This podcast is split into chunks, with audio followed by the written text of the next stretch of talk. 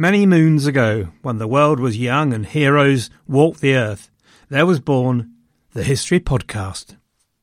And in this world, there was the Beeb. There was Lars Brownworth and a bloke called Mike Duncan, and we heard Mike and knew he was good. And so was spawned a new generation, wherein I was inspired by Robin Pierson, who picked up the mantle of the Roman Empire in Byzantium Robin, I'm glad to say, is still going strong, is still producing magnificent history and entertainment, and here is a message from him. Hello, everyone. This is Robin Pierson from the History of Byzantium podcast. It seems like you enjoy your history recounted to you by an erudite, funny Englishman. Well, I am also an Englishman, and if you like a bit of Roman history, then come join me for a thousand year epic of incredible highs and devastating lows. Check out the history of Byzantium wherever you get your podcasts, or go to thehistoryofbyzantium.com. For now, back to David. Even when we're on a budget, we still deserve nice things. Quince is a place to scoop up stunning high end goods for 50 to 80% less than similar brands. They have buttery soft cashmere sweaters starting at $50, luxurious Italian leather bags, and so much more. Plus, Quince only works with factories that use safe, ethical, and responsible manufacturing. Get the high-end goods you'll love without the high price tag with Quince. Go to quince.com/style for free shipping and 365-day returns.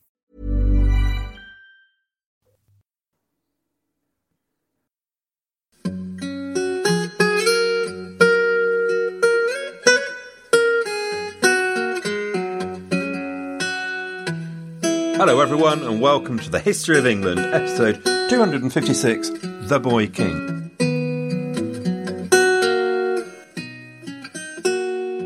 May I take a moment to self advertise again, this time to ask you to sign up for membership for the History of England. To do so gives you immediate access to a library of now around 70 podcast episodes across all kinds of subjects. There's the history of Scotland, which had reached the time of Wallace and the Bruce. Or there are biographies or topics. The most popular recently has been a look at the basis of religious intolerance and how toleration came to Europe. There's a new series on Britain and the sea, and you can sing along to the odd shanty while you do it.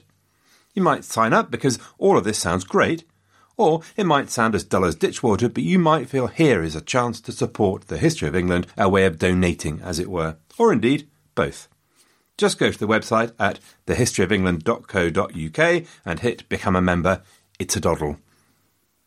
So, gentle listeners, to misquote the levellers, there is one way, and that's your own. Except when it comes to the reign of Edward VI, where that is simply not right. In the reign of the Boy King, there is only one way for any respectable historian to start, indeed, for any shed bound teller of the historical English story to start, and that is to bemoan. It is to bemoan that Edward VI is in many ways similar to Coronation Chicken, or BLT, or Prawn and Mayonnaise. Which is to say, his reign is sandwiched. Sandwiched between the far better known and talked about reigns of Henry VIII and Mary, bloody or otherwise, and therefore he is ignored. Walk into the crowded pubs on a Friday night, ladies and gentlemen, and listen to the conversation, and you will find the name of Edward VI entirely absent as the beer flows and the prawn and mayonnaise is gulped.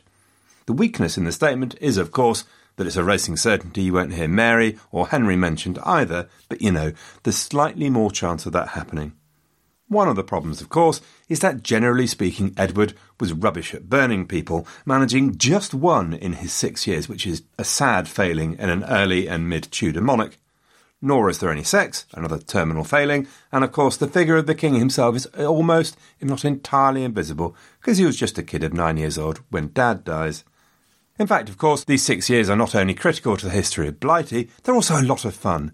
In fact, they have everything except, it's probably true to say, sex, so clearly that's going on somewhere. But we have a superhuman effort at niceness. Short lived, it must be said. We have political intrigue, oh yeah, oh yeah, political intrigue as tough as if it was going out of fashion, which incidentally it wasn't, I mean really wasn't. Politics and fashion were always the passion at the English court. It has religion. It's here, right here, right now, that the basis of English Protestantism is laid. That is irrespective of whether or not you think the process was irreversible, a debate we will have when Edward's big sister has her go. Under Edward VI, Thomas Cranmer, the great survivor, has his day, is unchained, unleashed, and like a great big bloodhound, all salivating enthusiasm and energy, with more than a hint of danger, is let loose to lick the face of England with a big, wet Protestant tongue.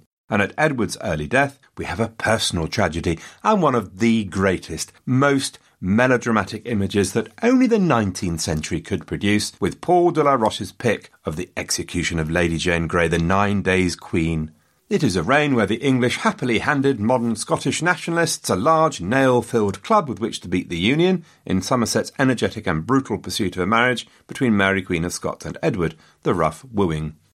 And wound through all of this, the glorious history of English popular protest continues with the Prayer Book Rebellion and John Kett's Rebellion and the Commotion Time where the thin red strand of fury at a world dominated by the rich and famous remains, broken yet persistent, since John Ball declaimed, When Adam delved and Eve span, who was then the gentleman? It's been hard shoehorning that quote in again, and yet I have succeeded. Go me. And then you have all the political infighting you have come to know and love in England's rich historical pageant, particularly the figures of the Duke of Somerset and the Duke of Northumberland. Now, before I continue, who are these people? Who are Somerset and Northumberland? Where have these two suddenly sprung from? What we have here is that enormously irritating habit of English politicians and nobility to change their names. Somerset is, in fact, Edward Seymour, brother to Jane Seymour, Queen, and he is therefore uncle to Edward VI. Seymour has been Viscount Beauchamp, then Earl of Hertford, and has finally arrived only now in his ultimate harbour in 1547, courtesy of a very nice piece of post rationalising thievery that we'll talk about in the next episode. The Duke of Northumberland is not a Percy, as you might expect.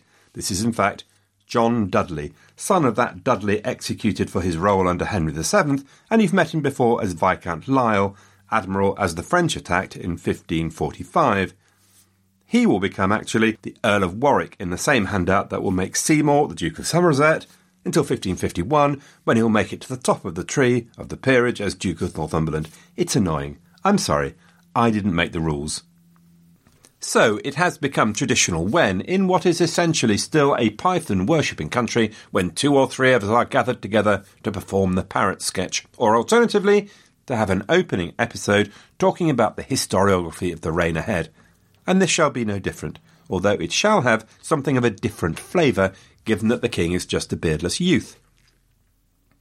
We should start, of course, with our touchstone of truth, light, justice, and small furry animals, except for rats, of course, 1066 and all that. Very tellingly, Messrs. Sellar and Yeatman don't have a chapter on Edward VI on his own. He is conflated with Broody Mary, which is in itself a comment on the forgotten reign of the boy king. Here we go.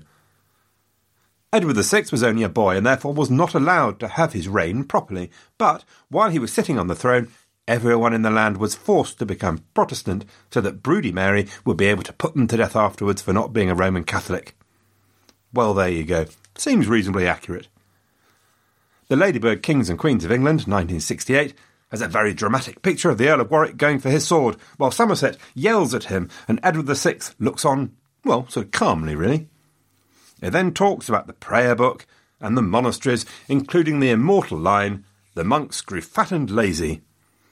I do not have the remake of the Kings and Queens, and therefore the most recent edition, but I would bet my shorts it says nothing of the sort, and is suitably right on.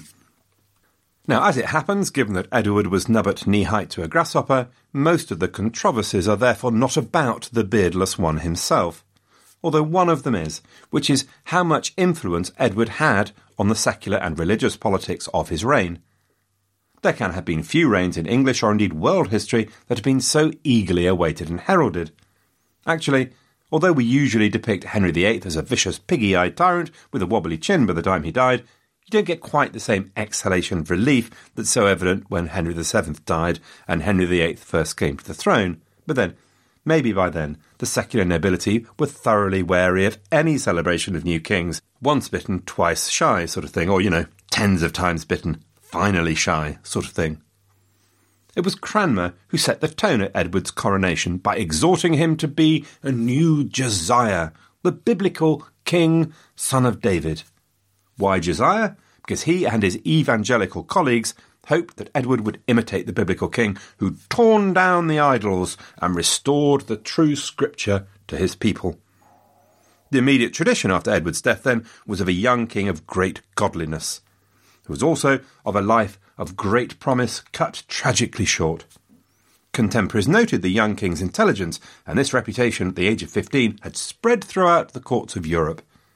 It was helped by reports such as that of Italian Girolamo Cardano, who wrote that Edward had uttered his mind no less readily and eloquently than I could myself, this was in a discussion, incidentally, held in Latin on the movements of the stars and planets. Most would agree, whatever his impact on affairs, that Edward was one of the best educated of monarchs.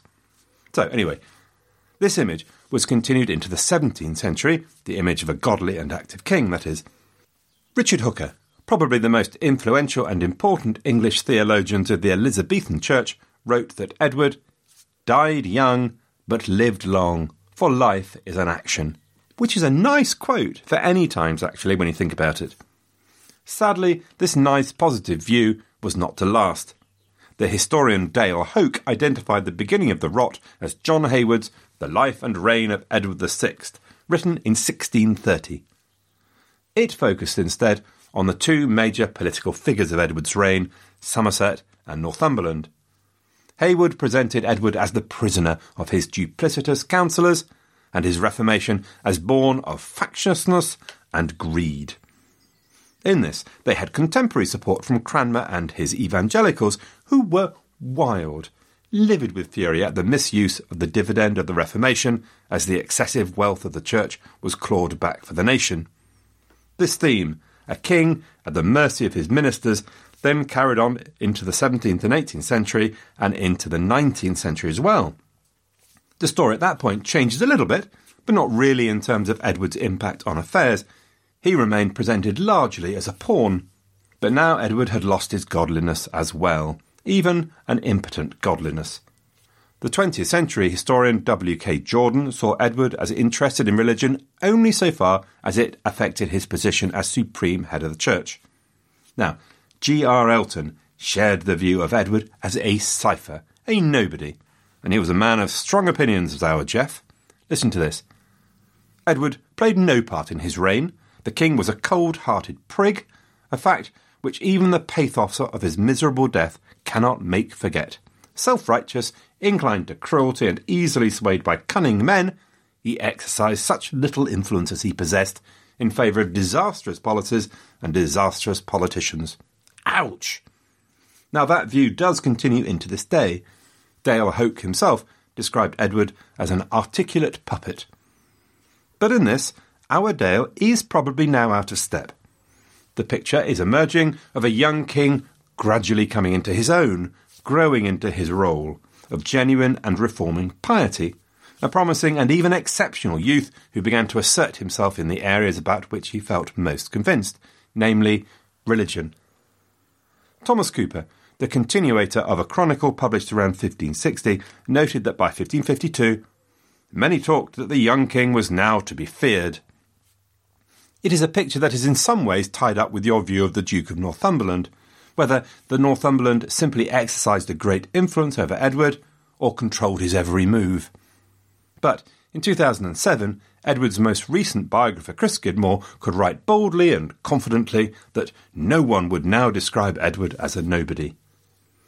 Diarmaid MacCulloch established a view of Edward not as the essentially secular king that Jordan would have had it, but as a young man passionately and actively interested in religion. And he makes the point that it is impossible, even slightly odd, to separate religion from the idea of royal supremacy in Tudor times. A lot can happen in three years, like a chatbot may be your new best friend. But what won't change? Needing health insurance. United Healthcare Tri Term Medical Plans, underwritten by Golden Rule Insurance Company, offer flexible, budget friendly coverage that lasts nearly three years in some states. Learn more at uh1.com. He notes that Edward was very keen on sermons, so that sermons began to be heard weekly from the royal privy garden pulpit, that he would take notes in a book, which is now lost, and so on. Edward's own personal passion was instrumental in driving forward religious reform, essentially. In all of this, by the way, we're helped by the fact that Edward is pretty exceptional in the history of English monarchs in keeping a personal diary. Whoa, wild. Now that must be exciting for any historian. Imagine if his dad had kept one, for example. You can imagine it. Anne tore a strip off me again in front of everyone today. She's a real pain in the neck. Can't imagine what I ever saw in her. Told Tom to make the pain in her neck permanent. There's a sort of caption competition there somewhere, I should think, making up diary entries for political leaders over the centuries. So, I imagine the trembling hands with which historians opened said diary. Sadly, I have it on good authority, though I've not read it myself, that it's really, really dull.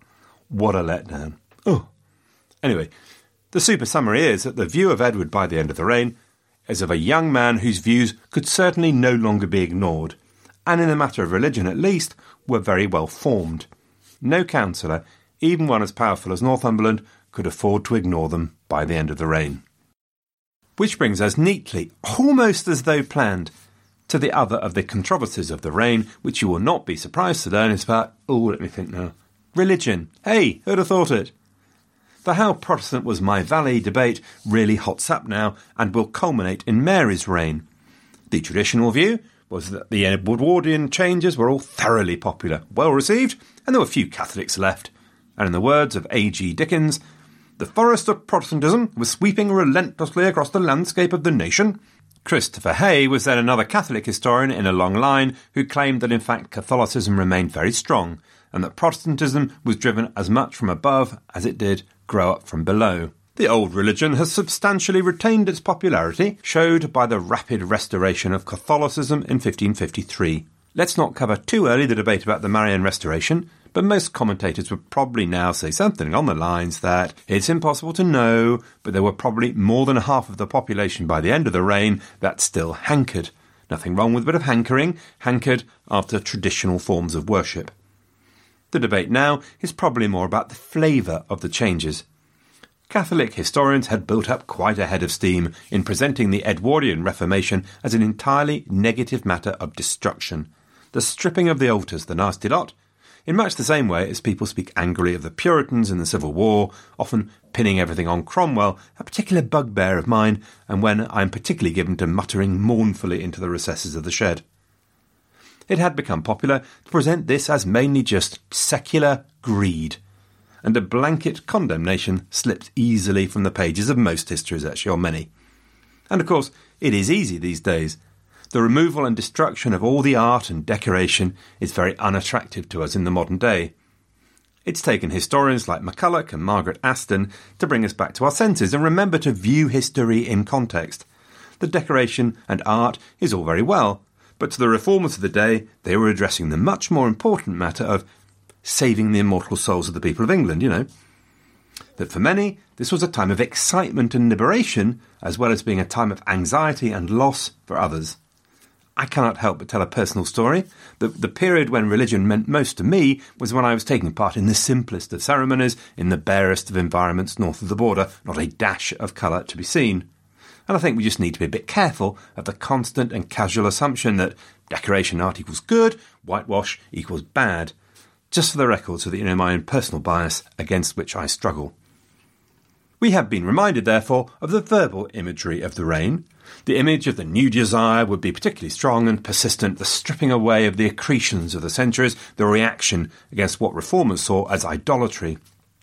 But the image expounded at the time includes the explicit message that Josiah also restored and built. He restored true scripture to his people. It was a process in their minds of renewal, not just destruction. Alongside the image of Josiah was also one of the new Solomon, the leader who, having torn down, would then build the new temple.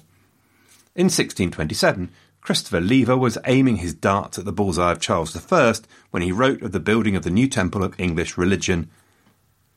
God would not King Henry to effect it, because he had been in blood and war, as was David, Solomon's father, but he reserves it for Edward.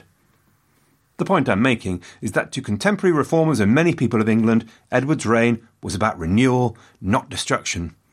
To many others, of course, it was absolutely about destruction of an old friend that they loved.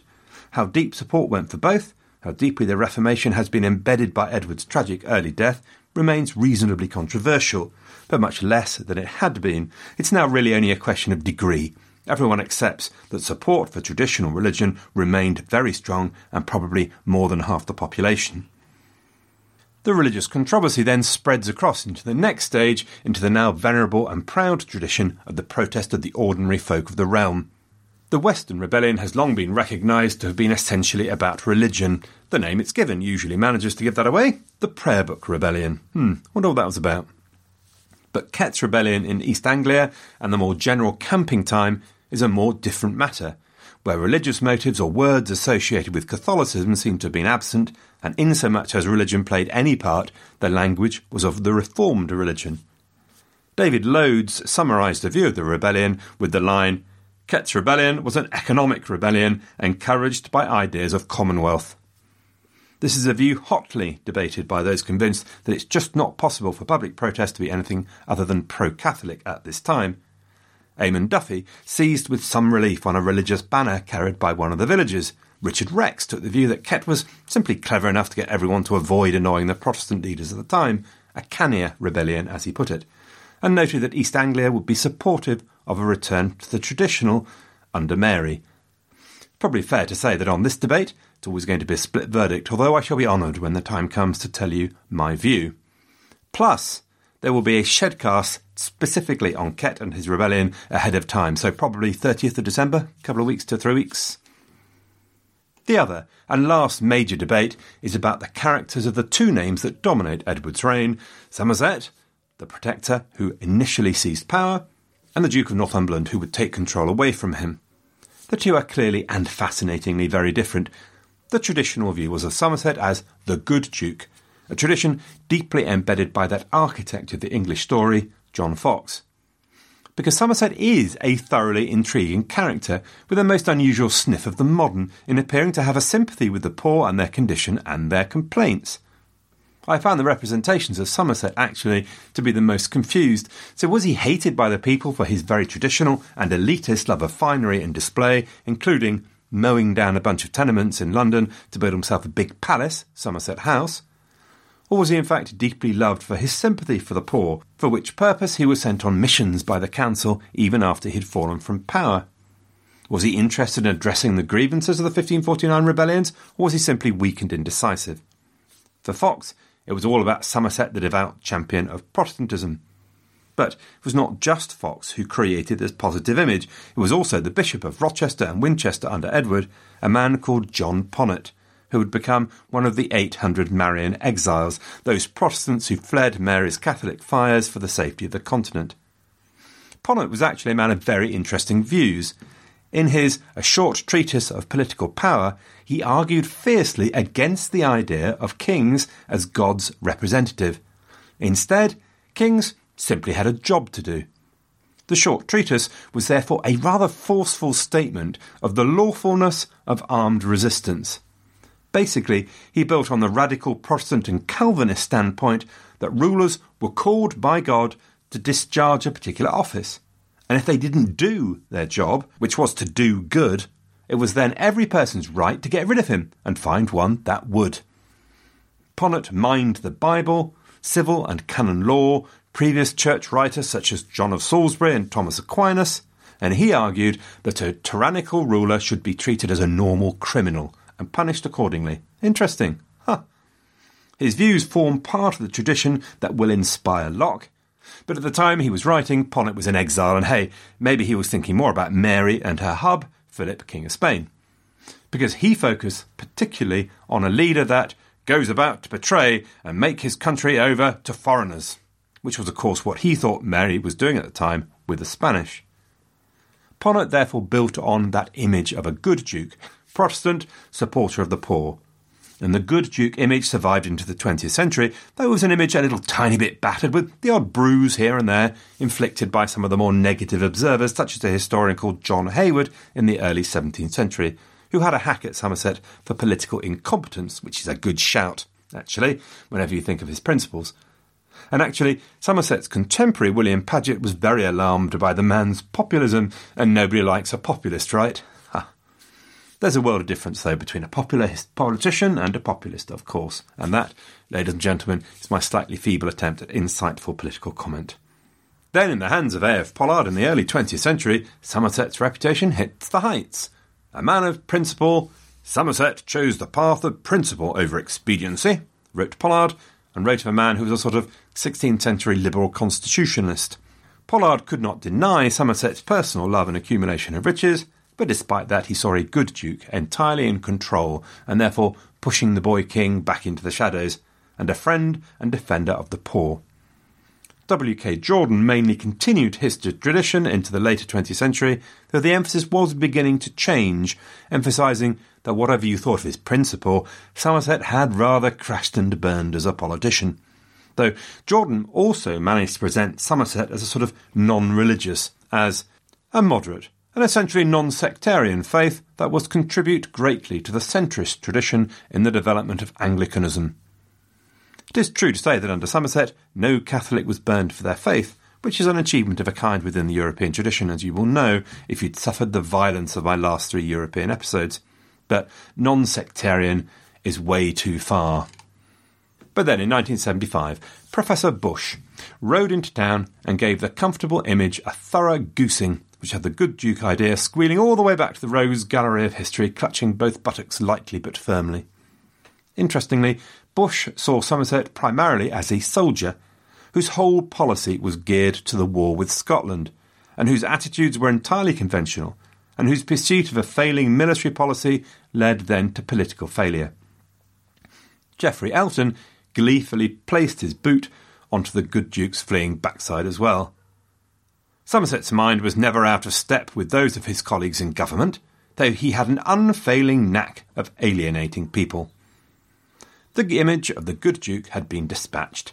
John Lorington emphasised Somerset's reputation not for being a constitutionalist, but rather an autocrat, when he concluded that Somerset neglected the Privy Council and used it as no more than a rubber stamp for his policies. Richard Rex dismisses Somerset with contempt as a self-serving arriviste who feathered his nest at the expense of king and church, and the job is done. Good Duke no longer. We have had the establishment of a reputation, we have had revisions of the revisionists. But, gentle listeners, there is a small voice for the good Duke that remains. Let them call them the counter revisionists. And the leading counter revisionist is Diarmaid MacCulloch, from whose biography of Thomas Cranmer I have borrowed liberally, as well as his book, Tudor Church Militant. MacCulloch makes the point that you cannot just talk away Somerset's attitude to the rebels in 1549. Richard Rex would have us dismiss both Somerset and Northumberland as essentially the same thing, just venal politicians. I find this attitude to politicians enriching themselves very odd. That's what medieval and early modern politicians do, isn't it? If you take the reins of power, you expect to be fabulously rich and display your wealth to the world and build a clientage and patronage network to make your rule effective and secure. This is a truth that extends to all of Europe. MacCulloch makes the point that hate it or loathe it, Somerset did demonstrate a sympathy with the East Anglian rebellions and rebels. And so there is a debate still Team Somerset or Team Northumberland. And it has tended to be like that, actually, a sort of binary Somerset or Northumberland. Which one are you for? Because, of course, Northumberland became Somerset's political opponent, and so it was that the enemy of the good Duke must needs be the bad Duke. Northumberland blotted his own doorstep in an even more serious way at the time, though. At the very end, he declared that he had converted to Catholicism. In terms of establishing a good reputation when your history will be written by the likes of John Foxe, this was as disastrous as being a Protestant when your history was written by a Jesuit or by a Pope. So, Dudley became a tyrant who falsified charges against Somerset, a villain, nothing more than a ruthless and ambitious politician whose final betrayal demonstrated his lack of principle. W.R.D. Jones wrote that Northumberland employed a feigned ardour for the religious reformations purely as a means of holding the king's favour. Plus, people pointed out that Northumberland frittered away the last round of the dividend of church wealth to the very vocal fury of evangelicals at the time, it must be said. But as things go around, they of course come around, and like a seesaw, as the lead of historical criticism has been plonked on the Somerset lap and his side of the seesaw has fallen, so Northumberland's reputation has risen majestically skywards. It's been noted that Northumberland was a much more able politician than Somerset, much more consensual. Yes, the evangelicals were right. Northumberland did indeed not spend the church dividend on things they would have liked education, the poor, and so on. But then Northumberland faced an intensely disastrous financial situation after Henry VIII's expensive foreign policy, and indeed the good Duke's equally expensive one. And hey, at least Northumberland did his level best to put things right in other ways, doing a deal on Boulogne, ending the Scottish Wars, for example he demonstrated a far better understanding of doing what was required for the good of the kingdom, despite the opprobrium that was heaped on his head as a result. The argument that foreign wars and the pursuit of military glory were a bad thing belonged to the lunatic fringe as far as 16th century attitudes were concerned, they were not the mainstream. But Northumberland, he realised that English finances just could not stretch any further. And so, the bad Duke has been recognised as a competent administrator, a genuine reformer capable of taking unpopular decisions, who ruled genuinely by consent in his council. The debate about his last minute conversion remains, however. Was he an unprincipled man who hid his real feelings so as to gain political success? Or did he just have a last minute panic or a last minute bid to save his skin? To be continued. Please then, folks, kindly give some thought and consideration to membership of the History of England and visit the website thehistoryofengland.co.uk. I shall return next week when we'll launch the new reign and cover the story of Somerset's brother Thomas Seymour and the end of Catherine Parr, who rather memorably writes of the good Duke. It was fortunate we were so much distant, for I suppose else I should have bitten him. You've got to love Catherine Parr. Thank you all very much for your continued support and patience, this week, a special thank you for those of you who have given reviews on Facebook. It seems really churlish of me not to like each one, but it feels a bit immodest too, so I don't. But rest assured, I read and weep over each and every one, and I really appreciate the nice comments. Good luck then, everyone, and have a great week.